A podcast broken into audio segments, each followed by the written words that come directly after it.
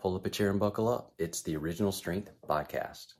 Hey everyone, today I am talking with my friend Brian Justin. Brian is a teacher at the University of the Fraser Valley in Canada, so of course he is Ryan Reynolds approved.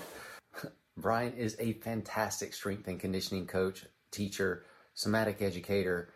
That's right, he's a strength and conditioning coach and a somatics educator.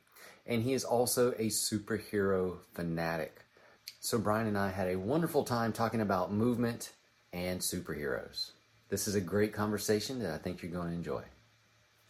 Brian, tell us uh, a little bit about your background.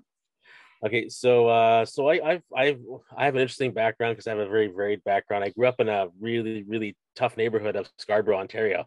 Uh, it's well known to be uh, an area of gang violence and and uh, drug dealings and everything else. And so I came up from a pretty um, tough sort of environment. But the one thing that sort of kept me grounded was, as as we as you know already, my, my superheroes.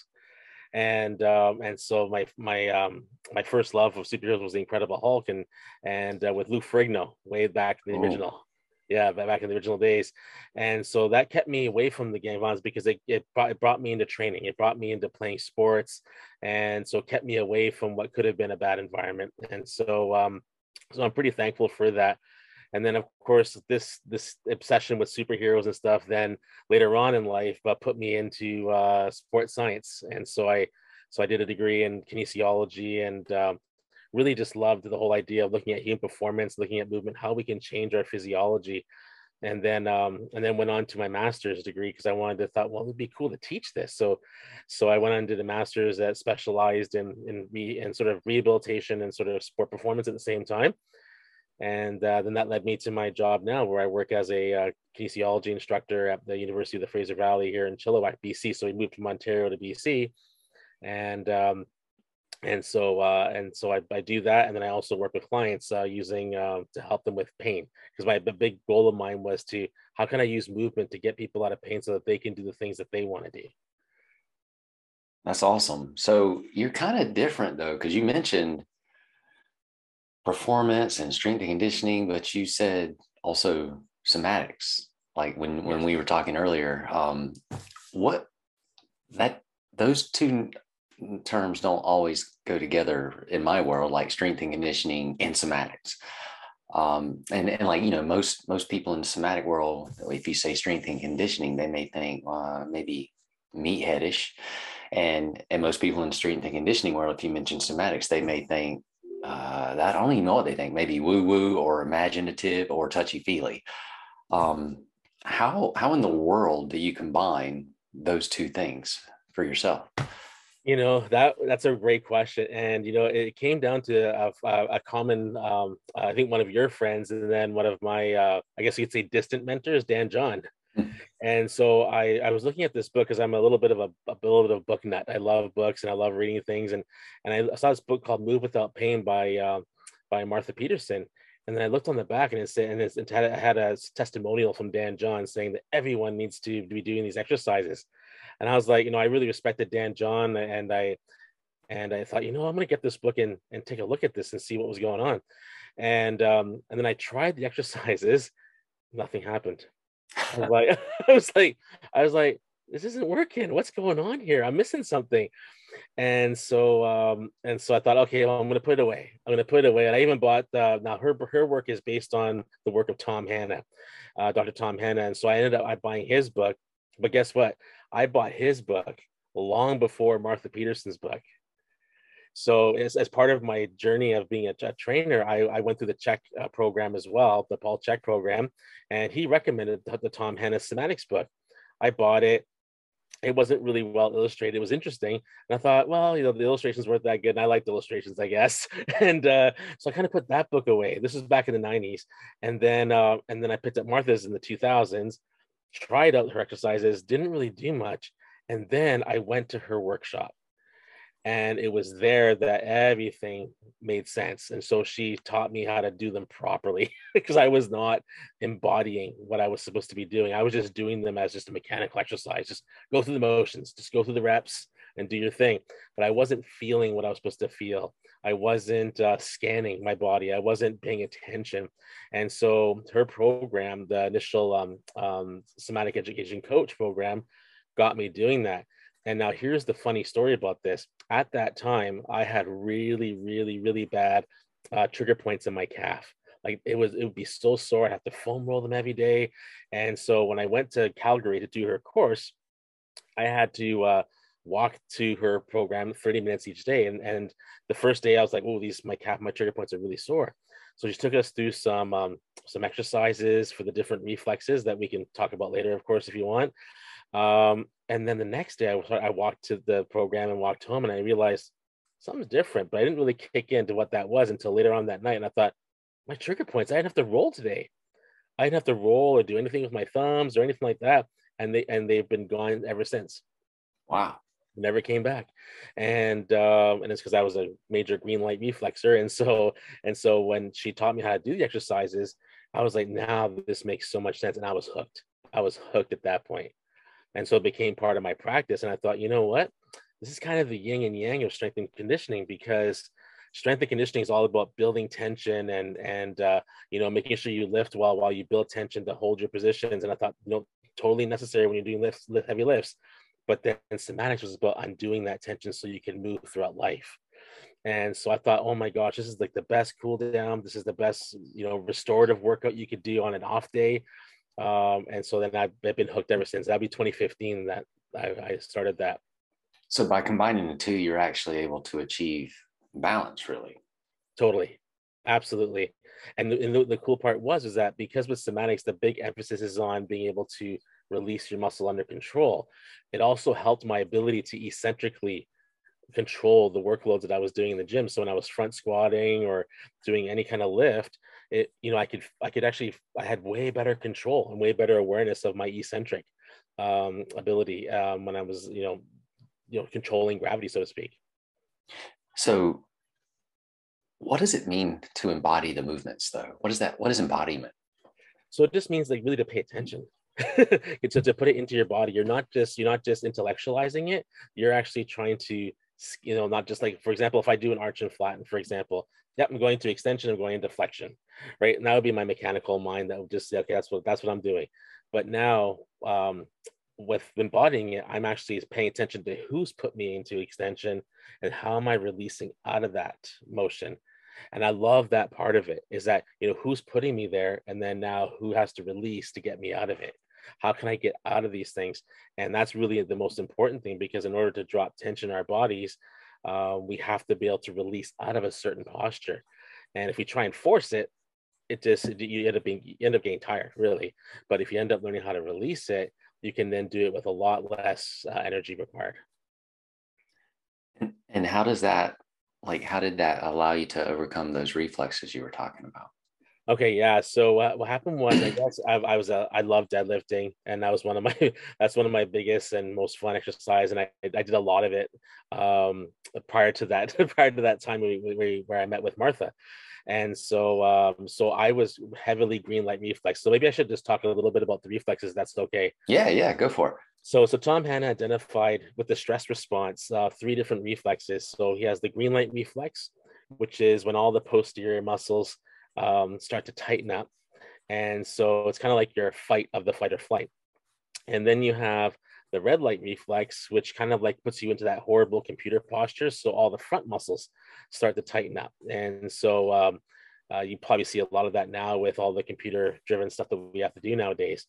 And then we have the trauma reflex, which usually comes off of an injury or some sort of imbalance where you're, you know, side tilted or rotated and um, and so what they found in me was that I had this green light reflex. So my posterior muscles were just completely held with a lot of tension, and it made a lot of sense because that's why I was getting these trigger points on the back of my calf and and stuff like that. And so so now uh, in so now in being able to release out of those um, uh, the postures, I was able to then relax those muscles so they could actually recover properly and so uh, so it required me to do the the arch and flatten exercise you know the the the lift exercise and then the arch and curl exercise and those exercises were just designed to contract yourself into those muscles that you're using and then learning how to release out of them. So how can we turn them off?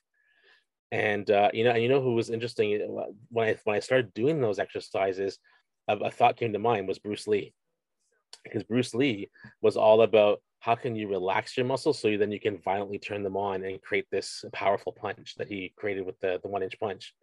And so that I know that this is a weird thought doing while doing somatics. Something got a Bruce Lee Bruce Lee quote in my head, but um, but but it made sense to me. And then so what ended up happening was I started feeling a lot less tension in those muscles. So, are you when you train people or teach people? Um, do you bring both worlds together in your in your teaching, or or is that a progression that you use? Yeah, that one's a that uh, it's kind of a progression because um, what I often do is I have to try and do them on different days to to change their mindsets a little bit because somatics is very new to a lot of people, and a lot of people sometimes don't want to invest the time to to learn it because it does take a like for me it would take me a whole like 45 minutes to an hour training session to get them just through understanding arch and flat and then maybe one other movement. And so they have to be willing to to to uh, want to learn it. And so um, so in the meantime i'll do other things with them. So i'll do foam rolling i'll do other flexibility methods with them. And then and, and then when they start to you know are getting slow progression i'll be like you know do you want to try something called somatics? It's great for movement restoration. It's great for recovery uh, but it does take us some time to learn how to do. Are you willing to commit to doing that? And if they are then we go ahead. But if they're not then i don't because what i don't want to do is have them do the movements and then have them do it sort of in a nonchalant way and then they don't get results off it and then they get put off by it. So i just want to make sure they're fully committed. So i have to I have to sort of tread in both worlds. So I maybe start them off in strength and conditioning and then sort of bring it up over time, say, hey, this might help your recovery. And then if I put it in that regard, sometimes they're more willing to do it. If I tell them, hey, let's do some somatics, a lot of times they'll, they'll equate that with, oh, I'm doing some metaphysical woo woo, as you mentioned earlier, right thing. And uh, and so if I talk about, you know, it's like movement recovery, then suddenly they want to do it. And then, and then, and then that's how I sort of tweak it because not everyone wants to do it uh, right away. That's for sure. You, do you find it's easier if you get them to experience it? Like, especially um, like well, one, you had the experience that the trigger points went away in your calves.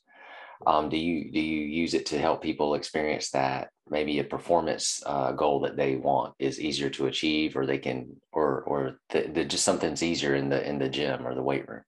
Totally. That's what I'll try and do. I'll try and say, hey, you know, let's do this assessment. And uh, they might be like, let's say I know they're tight in their lower back. I might have them do a toe touch.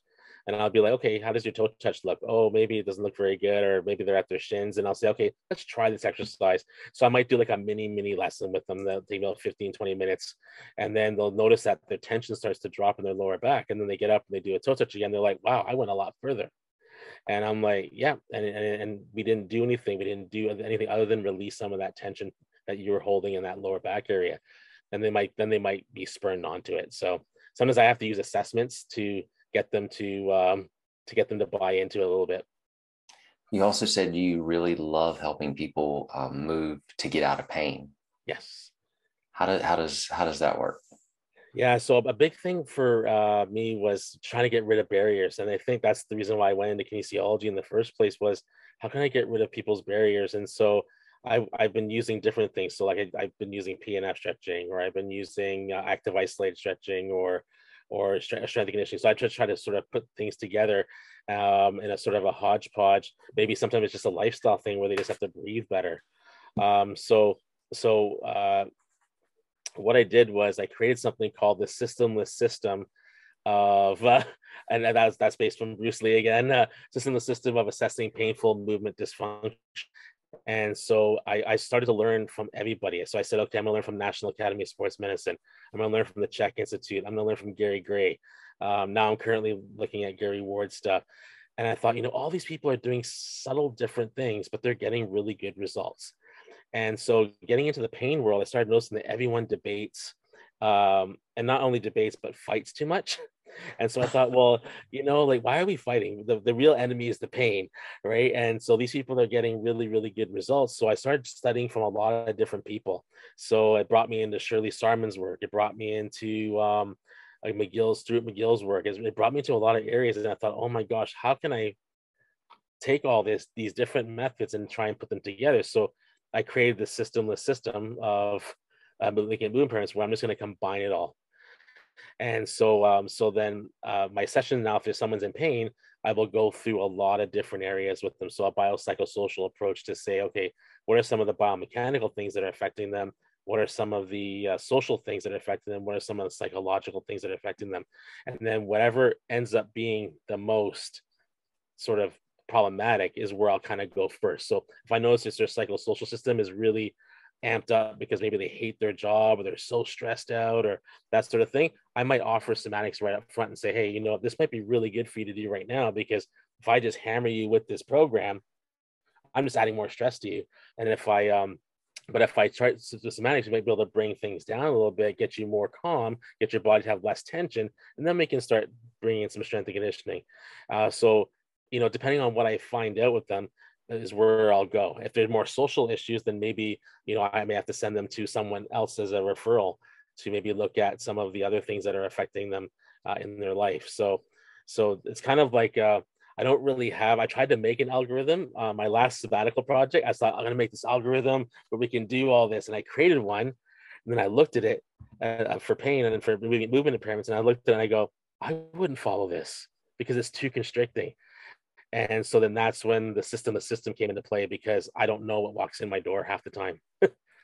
so really then the systemless system allows you to actually see the person in front of you and and start with whatever it is they need. Exactly. Exactly. To meet them where they're at. That's really what the goal was because when I looked at my algorithm, I thought, you know, they could tell me this. And if I follow my algorithm, well, I'm going to miss helping them where they need to be helped. And so I had to trash that whole thing. Spent a few months trying to put these things together. And then I thought, you know, I got to trash this and go with something different. And do you have a do you have a cool story of uh, like a specific type of pain you helped somebody um, get over or like like or life changing uh, moment for somebody? I did. Um, what we well it was it was when I was giving somatic classes, and so um, so it wasn't really a strength conditioning sort of uh, environment. It was more where we just give classes in a series, and so it was for their low back. And we had this one person who was uh, what you know on their way to to buying a scooter essentially um, to be able to be get to get mobile and and they can only walk 10 minutes sort of um, you know in a and very painful for them and so the very first day they came in, they were kind of skeptical. They kind of looked at me like, uh, you know, I've tried a lot of things, you know, let's, you know, let's see what you can do, sort of thing. And I'm like, okay, let's uh, go here, let's try it out. And so the first day, all we learned literally was arch and flatten. It's a very simple exercise for um, it's, it's sort of the, your your main introductory exercise to get things going. And she got up and she looked at me and she's like, that stuff really kind of works because I've never felt any kind of release in these back muscles ever until right now. And I was like, okay, great, great. So, you know, I was really happy about that. Now we went through this six week series. Then they had to go six weeks and try it on their own. And now they're walking two hours pain free by the end of it. So from 10 minutes of painful walking to over two hours of, of, um, of walking and, uh, and, you know, not feeling that pain that they once did. And so for me, that was, that was that, that essentially fulfilled the um my goal. My my goal was to how, how can i help people you know not get rid of barriers so that they can be active and move? And so when i saw that transition i was like wow this is amazing. Because i was even worried honestly by, for myself doing it. About am i going to be able to help this person? Is this is this going to be able to work? Because you know you just you know this person's been like this for a while. And uh, to see that transformation was awesome. And it was just like I'm like, you know, I told her, you're a superhero for yourself because you, you did it. You did the work and you became your own superhero. Yes, that is awesome. Uh, yeah. for, so for everybody listening at home, because I'm assuming most people listen instead of watch or whatever, can you can you explain what the arch and flatten is, just to sure. give people a visual image or an, an imaginative image? Perfect. Yeah. So so how it starts off is that so the person would be lying supine on their back and their knees would be bent to a comfortable, you know, uh, knee flexion range. So whatever they feel comfortable, kind of like if you were starting a bridge exercise. And so the first thing we would do is we would get them to breathe in and so they're and to connect to their breath. So they, can they breathe in 360? So, you know, I start with them diaphragmatically breathing, Then I put their hands on their ribs and then have them learn how to get that lateral expansion and then even to feel their back going into the ground as they breathe. Um, that whole 360 and i sort of explained to them if you were at a birthday party you know and you blew up a balloon the whole thing goes up. So just like when you breathe in i want to see that whole 360 happen with your breathing. And i first connect them to that and that usually takes me about 10 10 to 15 minutes to just to get them to connect to that breath because most people when they come in they're freaked out from work they're breathing through their mouths. And so i just get them to breathe through their nose and just to sense that awareness of their breath. And then as they continue to get that sense of awareness of their breath, I have them breathe in and I go, hey, notice that when your abdomen's going towards the ceiling, your back kind of wants to follow it. So what I want you to do is contract your low back muscles and just sort of follow that breath. So now you're going to go into an arch and just go comfortably into this arch. And then I'll say, okay, now hold it there. And then now take those low back muscles and pretend you got a dimmer switch on it. And then slowly turn them off. So you're just turning down the volume and then let them nicely fall. And then and while they're doing that, I'll try and get them to now say, can you feel any gaps? Do you feel like there's like a does is a nice smooth elevator ride, or is it like a bumpy, turbulent ride all the way down back to the ground again? And so I'll have them do that for a few repetitions. So I'll say, you know, let's go three repetitions on your own. Let's try that. And then I'll then reverse it and say, okay, now we're going to do the flatten part. So now what I want you to do is to breathe in, but don't arch your back this time. Exhale and then flatten your back uh, towards the ground gently. Feel the abdominal muscles now. Now, like the, the same abdominal, like the same dimmer switch you put on your low back muscles, let's put it on your abs. Turn them off one by one and slowly, slowly let your back come back to neutral. So then they practice that for three or four repetitions. And then once they do that, I get them going to do it together. Okay, now we're going to breathe in and arch, exhale, turn the dimmer switch down, let your back fall to the ground. As soon as it touches the ground, start to flex your abdominals and flatten your lower back. And then turn off your abdominal muscles and take as many breaths as you need to get back to neutral. And so I'll start with that. And then once they start to get that idea, then I say, okay, now this is a full spinal exercise. We got to get your head involved now too. So now as you breathe in an arch, let your chin fall down towards your sternum. And then, and then as you use the dimmer switch, let your back float down to the ground, let your head come back to neutral, and then now as you flatten, let your chin rise up. And, and, uh, and then I'll make the connection of when your chin rises up, notice your sternum drops and you get that nice, really rounding and stretching of those lower back muscles. So then I'll go on with that and then get them to doing the full sort of spinal motion. And, um, and then if I really want to get crazy with them later, I'll then have them do diagonals where they go into one side of their pelvis to one side of their ribs and then the other way. And that one really throws them for a mind loop because if they've played any one-sided sport, they're good on one side and they're horrible on the other. They can't feel it. They're like, I don't know where I'm going. Where are you asking me to go, Brian? And um, so that's sort of how I would I would uh, sort of um, start off with the arch and flat. And that'll take me a good half an hour to get through uh, that if I was to if I was just to run that whole um, that whole gamut there and get them to feel it. But it's always about trying to connect them to their body. What are you feeling? Do you notice these things? What do you notice about your movement? Is it gappy? I mean, that gappiness, we call it sensory motor amnesia. It just means your brain doesn't have control of that muscle being able to turn it off.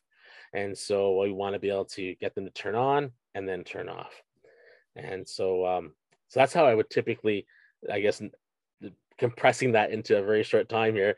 Uh, that's how I would sort of um, um, coach that. And hopefully that came across clear. Now that was amazing. So, matter of fact, if you're listening at home, that section that Brian just talked about is probably worth listening to again and trying it because if you can get that, that's life changing. Yeah, it is so life changing. And you know what? The thing is, animals do this all the time. It's called pandiculation. And so, when we do uh, somatics, we're, we're doing a technique called pandiculation where you contract in and slowly release out. And dogs do that 42 times a day. 42 and, times a day. Yeah. Wow. So when we see them do that whole little uh, little thing that they do, they're actually yeah. pandiculating. And then when and then we wake up in the morning as humans, we breathe. We we uh, we um we sort of do that. Oh, oh, that yeah, exactly. That's a pandiculation. And so we just need to do that a little bit more than often than we, than we do. So we we pandiculate maybe once. exactly, exactly once. And so we need to we need to start following our our uh, little furry friends and that could, that could be a great superhero right there, Pandiculation Man. Oh, there we go. There we go. I like it. I like So- it. So speaking of superheroes, um, because you're you're a big superhero fan, um, couple of questions: Okay. DC or Marvel? Uh, I love Marvel, but um, I'm definitely a Marvel person. But in DC, I love the Flash and I love Batman. I love Superman. I, I love those three. Um, and actually, I like I like Wonder Woman too. So I guess those four. But I'm more of a Marvel, more of a Marvel fan. Before or after the recent movies of the 15 years, or did that does that play into it? You know that does uh, play into it a little bit. See, I, when I'm growing up, as a, when I read the comics, it was always Spider-Man, Hulk, and then Superman. So Superman was my DC representation, and then Spider-Man and the Hulk were my Marvel representation. But, um, but you know, I I I kind of was a little bit um, uh, biased though because that was the only comics I had access to. so if I had access to more, who knows what might have happened. Right, right. Um, okay, so best. Well, who's your uh, in Marvel? Who's your favorite superhero? Uh, it's a tie tie between Thor and Hulk. Oh, good, good, good. I Yeah. should have known the Hulk. Yeah. Uh, in any world, DC or Marvel, best mover. Oh, best mover. Mm. Best mover would have to be Black Panther. That's what I was thinking. Yeah. That- But it's a tough one between Black Panther and Spider-Man because they're they, they've got they've got that going on. And on, I guess on the other side it'd be Flash for this for the speed. What what super power would you want the most out of all the superheroes? You know, I, I it's so funny because I, I I had to make myself think about this this morning because I thought I know Tim's gonna ask me this, and you know what it is? Flash. Surprisingly, I thought it would have been the Hulk strength, but you know, I love the fact that Flash can do so many different things, and he actually technically, in my mind, could almost beat Superman because he could out he could phase through Superman. If he, if he if he was evil, he could phase through Superman fast enough and then do something to him, and then and then defeat him. That's that's sort of my theory. I don't have any proof on that, but I mean, so no, so really though, if you took all all creative limitations away from Flash, yeah, he could do anything, yeah, right? exactly. Like he's only limited by his creativity. That's right. Like I don't know if you saw the latest Flash where he's throwing lightning and then and then running on top of the lightning um, as he goes through. Like he's he's coming up with new things that he can do all the time. It's it's as he gets creative. No, that yeah, he I I, I agree. Like I I think for me in DC, I'm well in any any world, Superman. Um, I'm hands down Superman every time. But Yeah. Superman, Batman, and the Flash are they are my favorites in DC. Yeah. And and in Marvel though, like I love Wolverine. Um, Oh yeah, there's just something very human about Wolverine, but also his ability to overcome any injury. It's just, you know, that's that would be desirable. totally, totally. What are your other two favorite Marvels besides Wolverine? oh man, I love uh I, I I really do like Captain America, but because he's a Boy Scout, just like you know, kind of like Superman is. Um and then and then but Spider-Man. I love Spider-Man. Yeah. Yeah, you know, same with me. I love I Spider-Man, you know, I think took me through my hardest times growing up because I was that kid that was awkward. I was that kid that was skinny. And uh and so Spider-Man, I really, I really um I really sort of took to his story. Very much so. Yeah, and he's there's something about him too where he's he's always trying to do the right thing, but he is he is uh, a kid, um, and but, he's got a great sense of humor about himself. Totally. Totally. Yeah, exactly. And he and he and he struggles like he makes it he makes you feel more attached to him human wise too, I feel, because he he he make he messes up. He, he- Yes. you know, he's a superhero that messes up sometimes. He's not perfect and he gets it and he apologizes for it and he moves on and tries to be better. And I love that about him. So, what did you think about the last Spider-Man movie that just came out a few months ago? Oh man, I, I tell you, I loved it. I, I saw it three times in the theater, um, and I loved it every single time. I loved how they unified it because I thought, how are they going to unify all these Spider-Mans? And then when they did that, hope, hopefully not a spoiler alert for the listeners, but It's too um, late. If too late. they deserve it by now. Exactly. and they unified it, and I thought, oh my gosh, this is so like. I mean, I teared up in certain spots. I was going to ask you, did it give you the feels? I did. Oh man, it gave me the feels, man. Oh man, like even especially when um uh, Aunt May died. Oh. And oh man, I lost at that part. And she said the same thing Ben Parker did in the other multiverse Spider-Man. And I was like, oh my gosh, like this is this is killing me here. And then at the end when they're all hugging each other and and then uh, but here's the one line that really got me in the movie that got me laughing was when uh, Andrew Garfield Spider-Man and he's like, "Are you in a band? Are you in a band?" Because he's a musician in real life, and I didn't realize he was a musician in real life. But the way he said that, it was just so genuine. that was so well done. Um, but I tell you, when he, when Andrew Garfield dove uh, to save Mary Jane, like I was because of the, the, you know, because in his world, his universe, his movie, I like that. That made me hold my breath. It was weird. yeah, I'm totally with you on that and then, and then when he had that when he was cry, crying as he held her and I was just like oh my gosh. I was like it, that was such it was such a tr- like uh closing the loop and like making people whole again movie. It was amazing. Totally.